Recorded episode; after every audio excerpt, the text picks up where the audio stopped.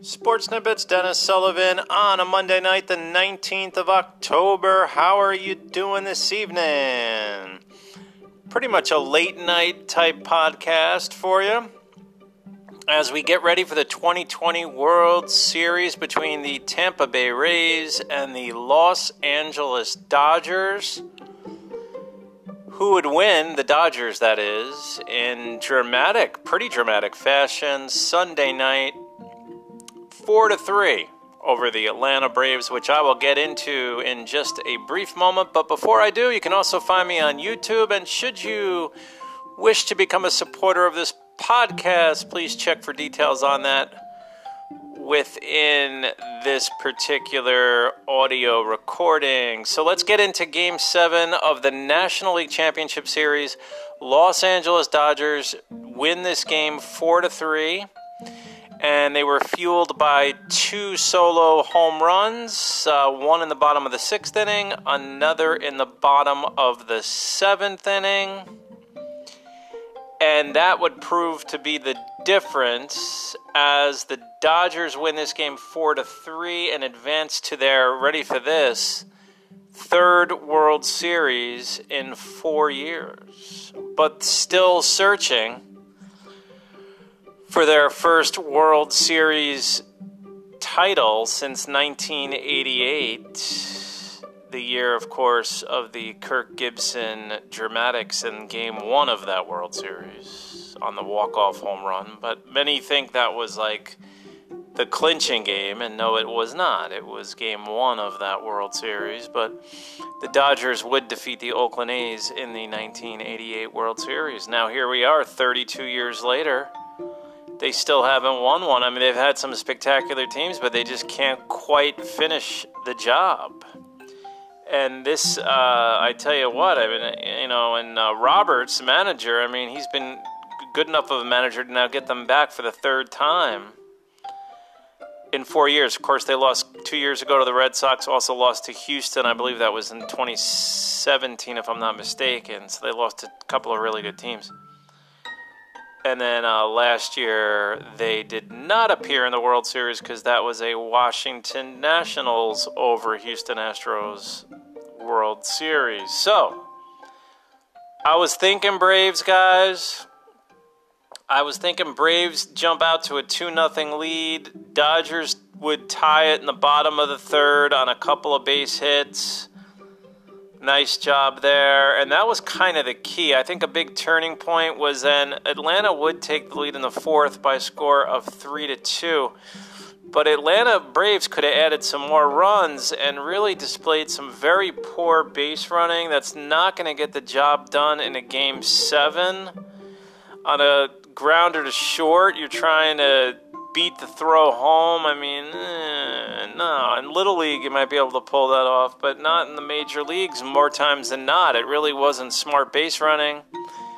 And then the Dodgers would turn two on that, as you may recall, and they get the guy out at third. That was a big turning point. Also, the Dodgers' ability to really silence the Braves after the fourth inning. I mean, the Braves did not score a run after the fourth inning, and they'd only have three hits in the game. I mean, the score was 4 3. The final, LA Dodgers out hit the Braves, though, 10 3. It was a well played game. There were no errors, and it really boiled down to the Kiki Hernandez. Now, I tell you what, guys, this guy Hernandez, he's a tremendous. Enrique Hernandez, uh, a tremendous role player, really for the Los Angeles Dodgers. He plays multiple positions. He's more of one of these guys that um, that's that, that's a starts every now and then. If he doesn't start, he's a main guy off the bench. And he just crushed that pitch in the bottom of the sixth inning. That really kind of turned the momentum in the favor of the Los Angeles Dodgers. And at this time, it was 3 3 they wouldn't score any more runs on the solo home run in the bottom of the sixth. That is, they go to the seventh. It's now a 3 3 game. And then it was the Bellinger shot, solo home run in the bottom of the seventh by Cody Bellinger. and that would prove to be the game winning run. Neither starting pitching, uh, they had May start for the Dodgers just a one inning, uh, then Gonsolin would come in for two innings. Then, when the bullpen took over, between Treinen, Graterol, Urias was a big factor in this. They would combine for six innings of, of scoreless baseball and six innings of no hit baseball, by the way, between Treinen, Graterol, and Urias. Urias gets the win, and he pitches the last three innings, which was huge. Doesn't strike anyone out, doesn't walk anyone. He pitched three perfect innings, though, without striking anyone out. And the Brave bullpen, not quite as effective. So, really, this turned into a LA Dodger, I think. that the key deciding factor in game seven was the performance of the LA Dodger bullpen. And really, in comparison to the Braves bullpen, which weren't terrible, but they they are the ones that allowed the runs. I mean, Minter allowed a run, then Martin came in and allowed a run, and that was it. I mean, Melancon came in for an inning, didn't allow a run, pitched well, but that really was it. And congratulations to the Dodgers. They now get move on and get to play the Tampa Bay Rays Tuesday night, game one. And that game will feature. Uh, let's see. You're going to have Clayton Kershaw starting for the Dodgers, and we all know we all know how good he is. I mean, he's a tremendous talent and has had a tremendous career against Glasnow, who, for the Rays, who hasn't pitched that great in the postseason. He's a really good pitcher, though. He's pitched all right. That's Tyler Glasnow, 27 year old right hander for the Tampa Bay Rays, but he's good.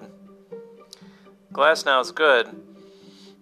The Rays are going to, you know, they they, they they're sneaky with their offense. They they're they're a fast team and this is really a team based on pitching, where the Dodgers are a little bit of both. Dodgers used to remind me of what the Rays are now a couple years ago. More pitching oriented type team. Dodgers now, you look at that team, they got some really good hitters on that team. So this should be very interesting. One thing that, uh, you know, we look to. Uh, to see from the Rays, I would say, is also their bullpen. Their bullpen's very good, as is the Dodgers. So these are all things just to keep in mind. And Alcantara, I always mess up his name, guys. He's an emerging player for the Rays, kind of like him. And he should definitely be a factor as well. And I'm looking here when the when the Rays defeated the Astros in Game 7, it was really, you know, that was the, the Charlie Morton show. And don't forget, they have Charlie Morton. They got some really good pitchers on Tampa. But the name that I'm looking for is Ara, Arozarena. Arozarena. I always mess up his name. He's really came along. Uh, he's the left fielder. Arozarena. I always mess up his name he's kind of a newcomer here, and he's playing really well for Tampa, hitting third in their lineup. So this will kick off. Uh, that is Tuesday night, the 20th, game one. Best of luck to both teams. If you want to leave me a voice message, go right ahead, and I will talk to you real soon. Bye for now.